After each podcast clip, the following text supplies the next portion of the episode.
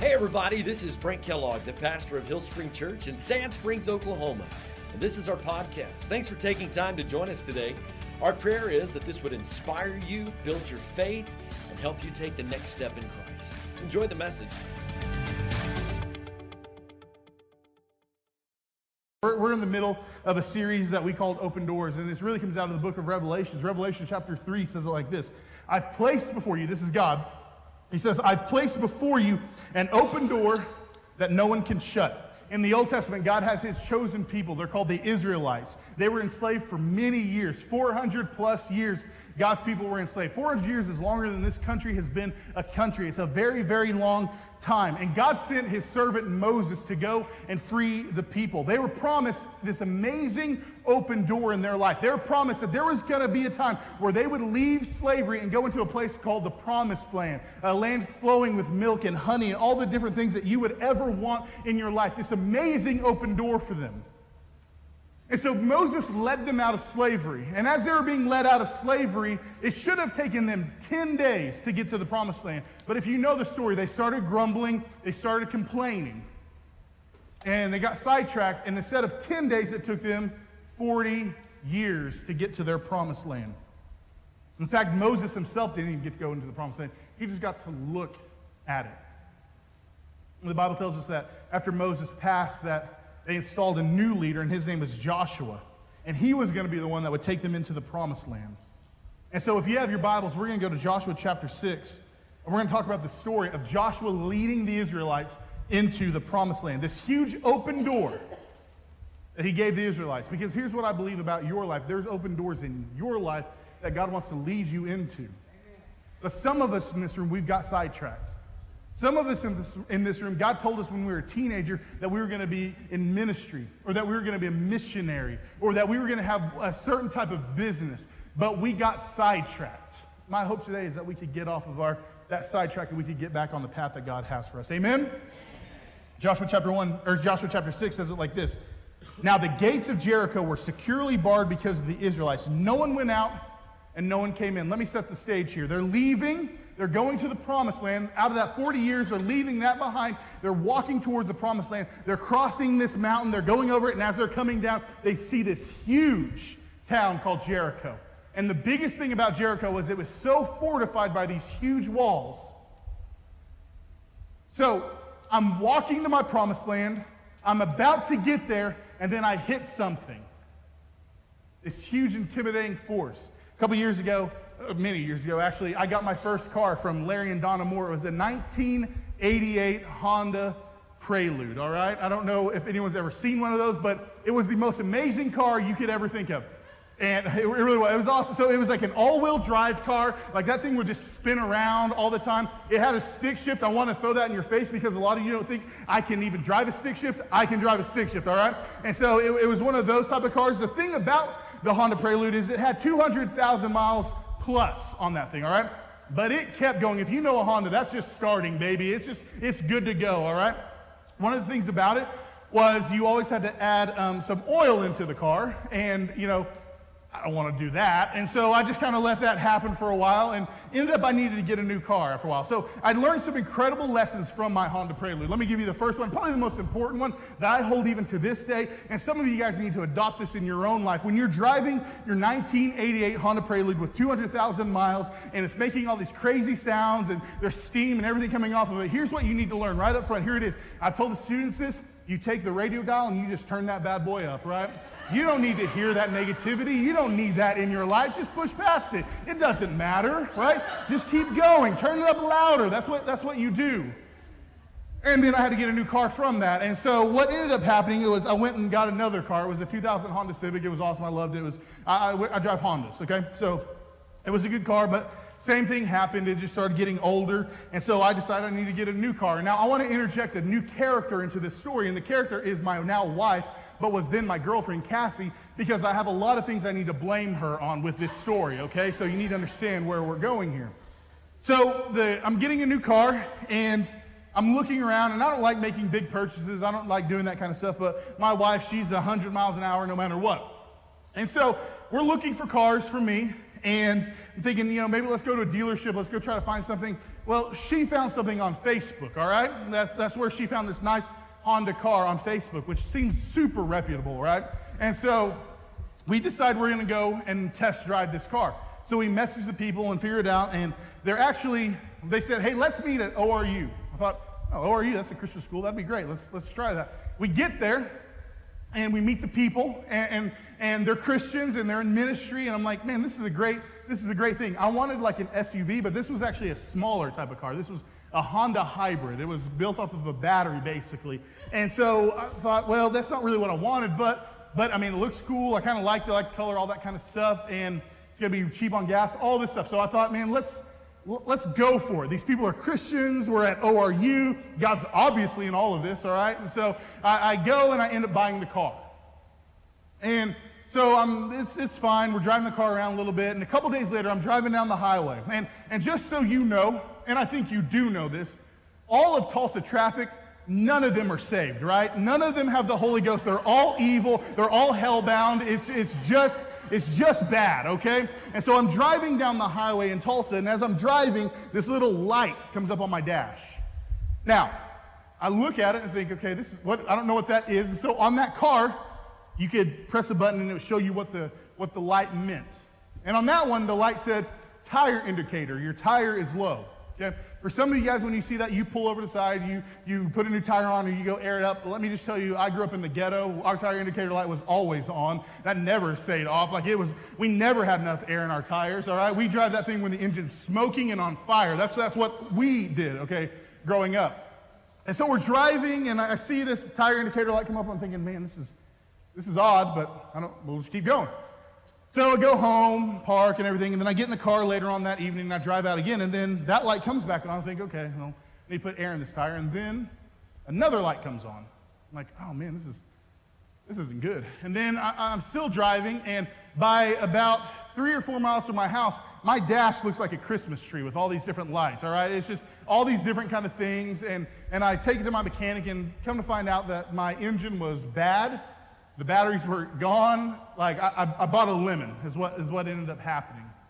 Again, just for reference sake, this was my wife's decision, all right? This is what she wanted.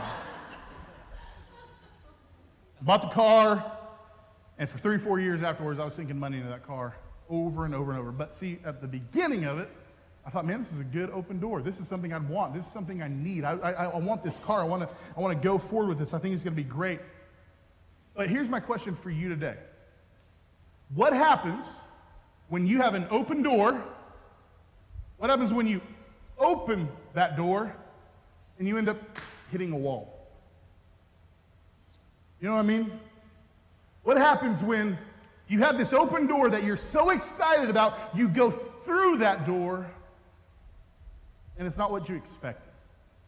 Because there's many open doors for all of us, but sometimes on the other side isn't what we thought it would be.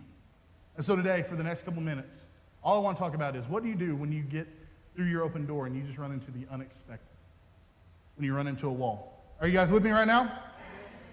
So here we go. Number one, if you have your notes, we're just going to write a couple things down. Number one, first thing you have to do is focus on the promise. Focus on the promise. Joshua chapter 6, verse 2 says it like this then the Lord said to Joshua, See, I've delivered Jericho into your hands along with its kings and its fighting men. March around the city once with all the armed men.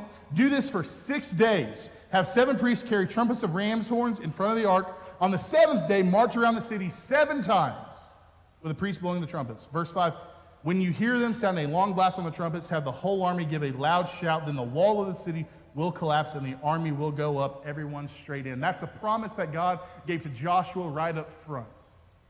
And he told him what you're going to do. When you look at the promised land that you're going to, before you get there, the Jericho is sitting right there. The walls of Jericho, that city of Jericho is right there. That's what's blocking you to getting into the promised land. And here's how you defeat it. Again, the people they had watched for 40 years, generation had died out, and now they're going into the promised land.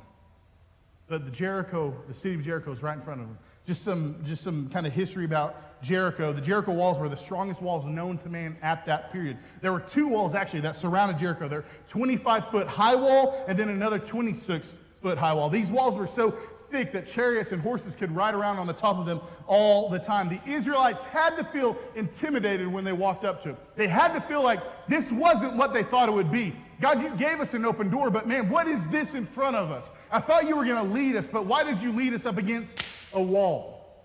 That's what they had to have been thinking.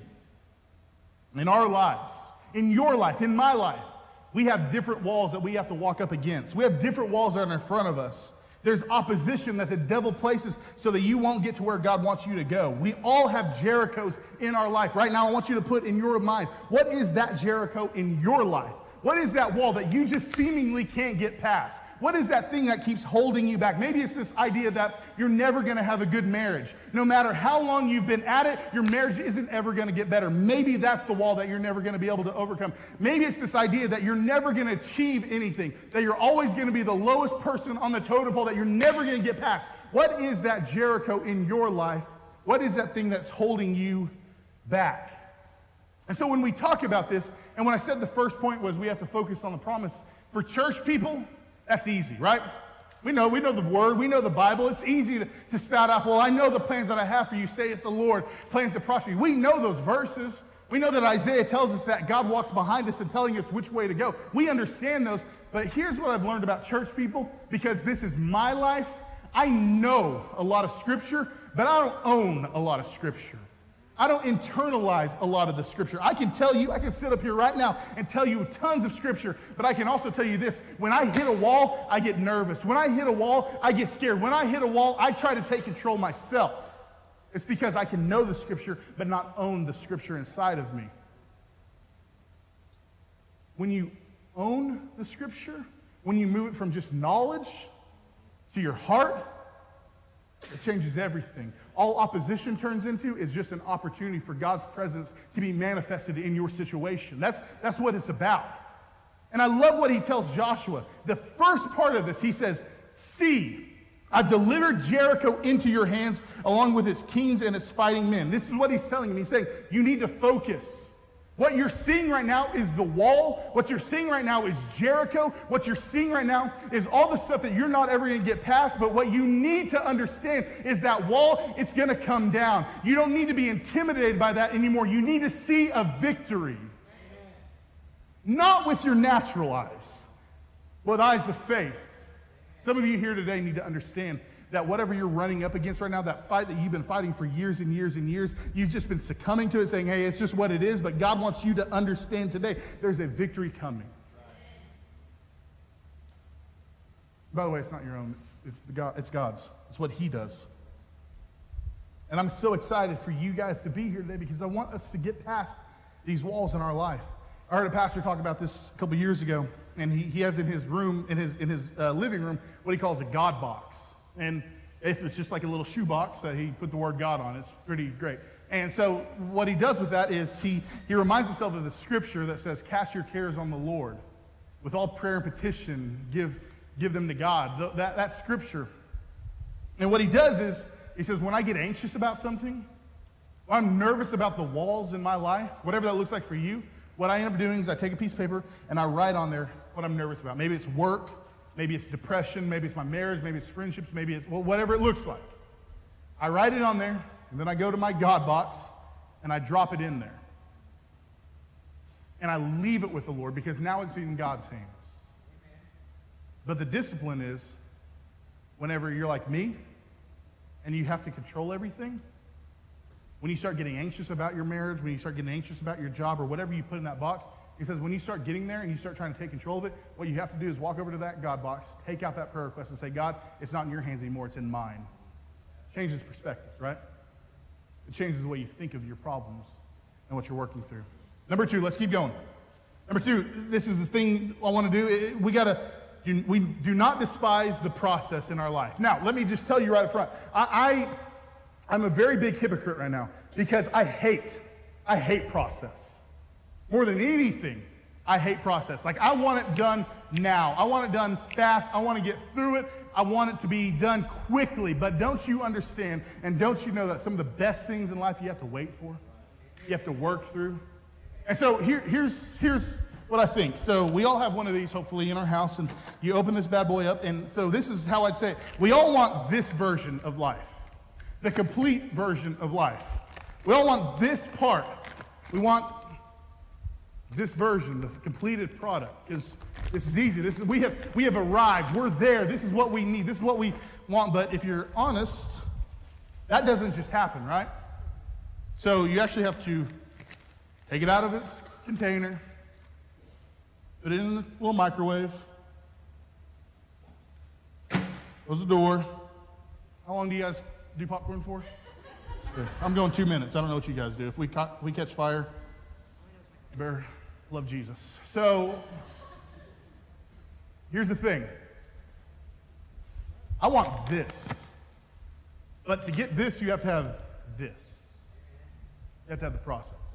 I don't know if you like me, but I go on these huge rabbit trails on Google and Wikipedia, and I started learning what makes popcorn pop. I don't know why I felt like doing that. I have a lot of time, I guess, in my life. But I was reading about it, and what it is is as heat builds, pressure exceeds the strength of the kernel and expands. It ruptures the seam inside the kernel, makes it um, explode, and then takes solid form. Okay, some of you guys are super nerds, and you're going to tell me how wrong I am. I don't care. So, um, but but the idea behind all of this is that heat causes pressure. That heat causes pressure. So so many times I've had people walk up to me and say, "Well, Matt, God's given me a word from the Lord, so I need to come up here and preach." Well, Matt, don't you see my talent? Don't you see what I can offer the church? And my question always to them is, then who are you serving?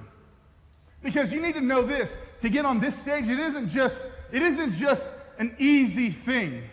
I became a youth pastor. I'm running about 10 years here now. All right, but here's what you need to understand. About seven years before that, I was sweeping the pole barn out every single Wednesday night and every single Sunday. It's a process that you go through, but we hate the process, right? The process isn't easy, but it's the process, the pressure, the heat that causes those popping sounds, that causes the thing to start working, that causes the final product. You want to have God work in your life? You have to run through the process. So, as it's going, and I think it's catching fire right now, and that's okay, you need to understand don't skip the process. Joshua chapter 1, and some of you guys are going to get so annoyed by this, okay? Some of you guys are like me like this, so five, four, three, two, one. I don't like to hear that little beeping sound, right? We don't, we don't, we don't do that, okay? Question though. Don't skip the process, because this is what makes us better. This is what helps us.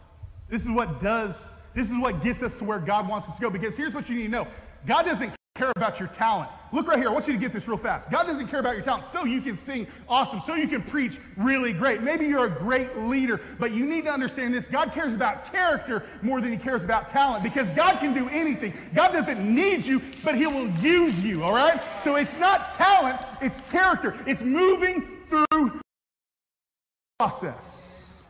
That matters.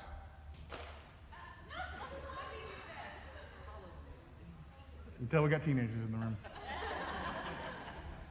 Joshua chapter 1 says like this After the death of Moses, the Lord's servant, the Lord spoke to Joshua, son of Nun. What's that say right there? Moses's. It didn't say Moses is next in line.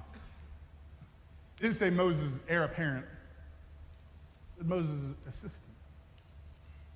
Who are you serving? Who are you working through? Because you need to know God God could have destroyed those walls easily. God could have flattened those walls with just wind. It doesn't need anything, but it was about the process. And by the way, that's good for you and I. Because if we just get everything we want, you know what we turn into? Selfish, prideful, angry human beings. It's the process that beats that stuff out of us. It's the process of going through the heat and the pressure and the pain of life. It's that process that tears away pride from ourselves tears away that selfish ambition from ourselves, that jealousy. I've had so many people say, Matt, why don't, Matt, do you really want to work with teenagers the rest of your life? Matt, do, like, why don't you go start your own church? Why, why don't you, why don't you go, why don't you, don't you want to be a lead pastor somewhere? And here's what I know about my own life. I'm here. And I'm going to be here. And you can fire me, but I'm going to still be here. Because this is, this is my church. It's been my church since 2003. This church changed my life, and it helped me get into my process. And it helped me to get to where I want to be. Sure, sure, maybe, maybe we could find something else. I've had other churches say, hey, Matt, I, I want to hire you on. Uh, get that. But that's not my process.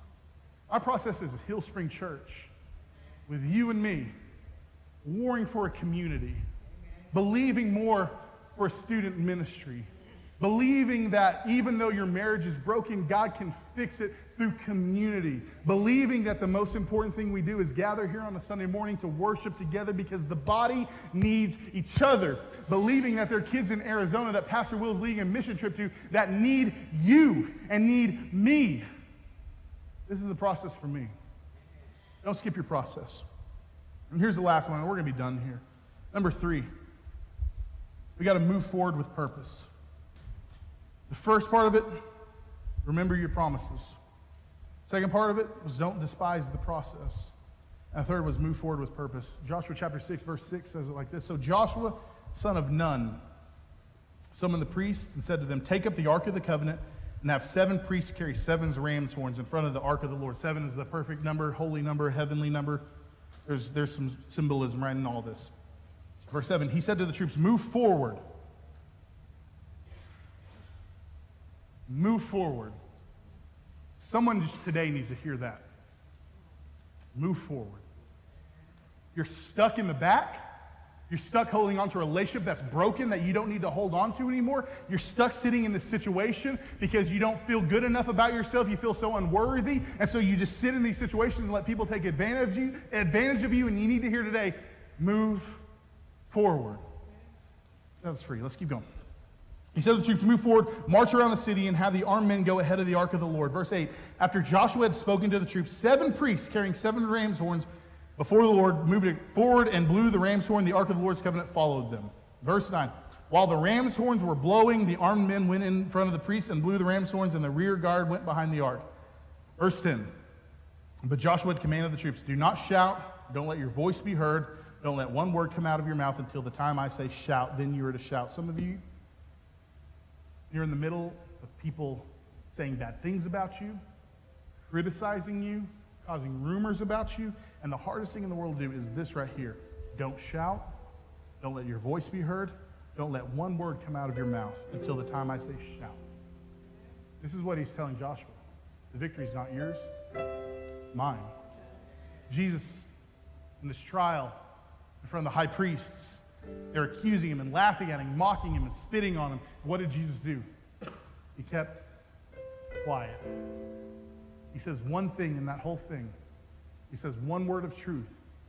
And that one word of truth knocked the whole group down.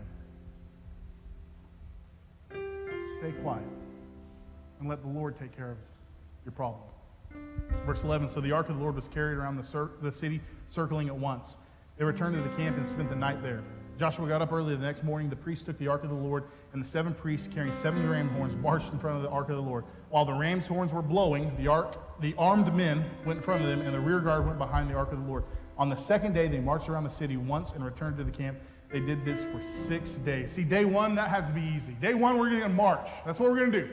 Day one, let's march. Let's get around the city. Let's circle it. We're good. Day one, that's fine. We'll, we'll, we'll circle what we need a circle. Day two, okay, I'll, we'll do it. We'll try it. Day two, let's go again. Let's go again. Day three, are we still doing this? Circle again. Day four. Day five. I don't know if you're like me or not. By day two, day three, I'm sitting there thinking, what are we doing? Like, God, you said that we're gonna we have victory over this town, we have victory over this city, we have victory over this huge area called Jericho, but you're sending in the band? That's what you're doing? Like, I love our worship team, but I promise you this, I could take all of them, right? I mean, like, that's, that's nothing. Especially Pastor Joe. And so, think about, think about this moment where they're circling. They're circling. Nothing's changing. Some of you guys are there right now. God told you to do something. God's given you a word. God's given you a promise. And you're just circling. God, uh, you told me to give, but I don't see anything changing in my life. God, you told me to pray, but I've been praying and it feels like it's just hitting hitting the roof. It doesn't feel like you're hearing any of it. God, you told me I need to fast and pray. So I'm fasting and praying, but God, nothing's changing. God, you said that if I would pray for healing, you would bring healing because your word tells us that by your stripes we're healed, but I'm not healed yet. God, you're circling and you're circling and you're circling. So, what do you do when your life feels like it's just moving in circles over and over and over and nothing's changing? Here's, here's what I would tell you just what the Word of God just said right there. Keep moving forward. Keep circling. Keep marching. Keep going. And so the people that I love to be around are the people that are still circling that promise that God's given. The people that say, man, even though I don't feel it changing, I'm going to still go to church. Even though I don't feel like I'm connected anywhere, I'm going to get out of my own comfort zone and I'm going to go find some people to know. Even though I don't feel like, God, you're doing anything, I'm going to still keep giving because if I give, even though I don't see it with my natural eyes, I know you're doing something in my situation. God, no matter what's happening, I'm going to keep circling. Even if it feels foolish, I'm going to keep going. This is what he's saying. Keep moving. You think the people of Jericho were just laughing? Right? I mean, they're sitting there with their army and their people, and they see the Israelites just circling the wall over and over and over. There are going to be people in your life that all they're going to do is make fun of you and make fun of the things that God's called you to do. And so they're going to sit there and say, well, man, why is that church going to Arizona every summer? What's the point of that? Like, don't they know we have people in Sand Springs that need help? Why are they having to go out of the state to do that? Don't they know they can help people here? Or, or, or let's say it like, let's say it like this. Well, that youth program, man, they're, they're starting to get big, but have you seen what the girls wear when they come to church? We need to give them a dress code. Oh my gosh, that can't be God's hand in the middle of all that. Do you see what their workers do? My gosh, they're annoying. They act like kids themselves. Like, that's, that's, that's people making fun of your vision, people making fun of your promise. And I love what it keeps saying here. Joshua chapter 6, verse 15. Are you guys still with me right now? Early on the seventh day, this part gets me so fired up. Early on the seventh day, they started at dawn and they marched around the city seven times in the same way. That was the only day they marched around the city seven times. And after the seventh time, the priest blew the ram's horn and Joshua said to the troops, Shout! For the Lord has given you victory. They've been silent this whole time. And the one thing they say is shout, for God's given you the victory. You didn't get the victory, God gave you the victory. So let's shout for what God's going to do. Verse 20, it says, So the troops shouted, and the ram's horns shout, sounded. When the, they heard the blast of the ram's horn, the troops gave a great shout, and the wall, what does that say? That wall collapse. Here's what you need to know it doesn't matter what foundations there, it doesn't matter what they've built into it, it doesn't matter what human designers went into it. When God says it's time to come down, it comes down. Not when you say it, not when I say it, but when God's presence says it's time, it's over, those walls in your life, they're going to fall. Those walls of depression and anxiety and stress will fall.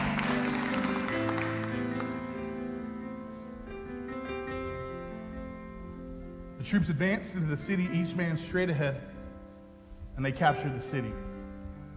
Joshua had them circling, circling, circling, because he remembered the promise. The promise in Joshua chapter 1, where God tells Joshua, hey, wherever your feet step foot into, that's your land. I want you to hear that for you too.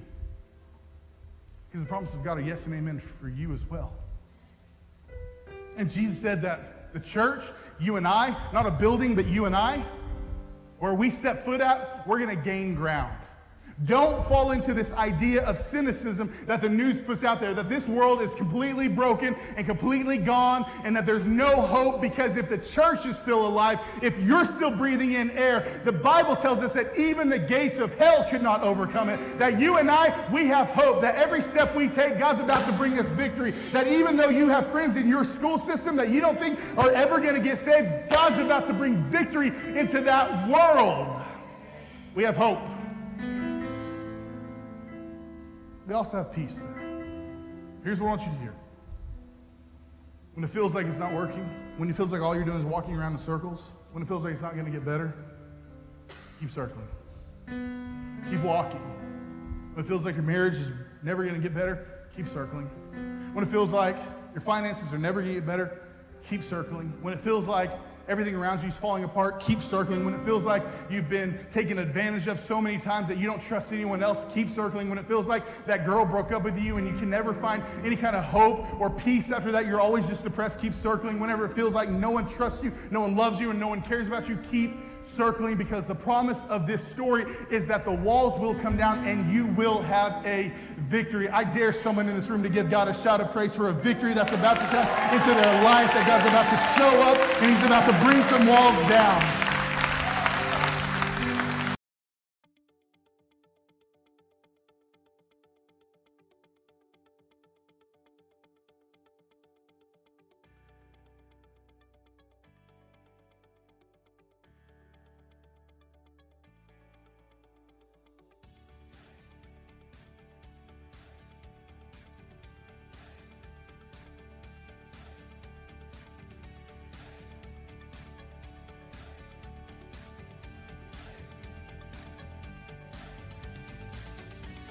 I hope you enjoyed the podcast today. If you did, there's a couple of things I want to invite you to do.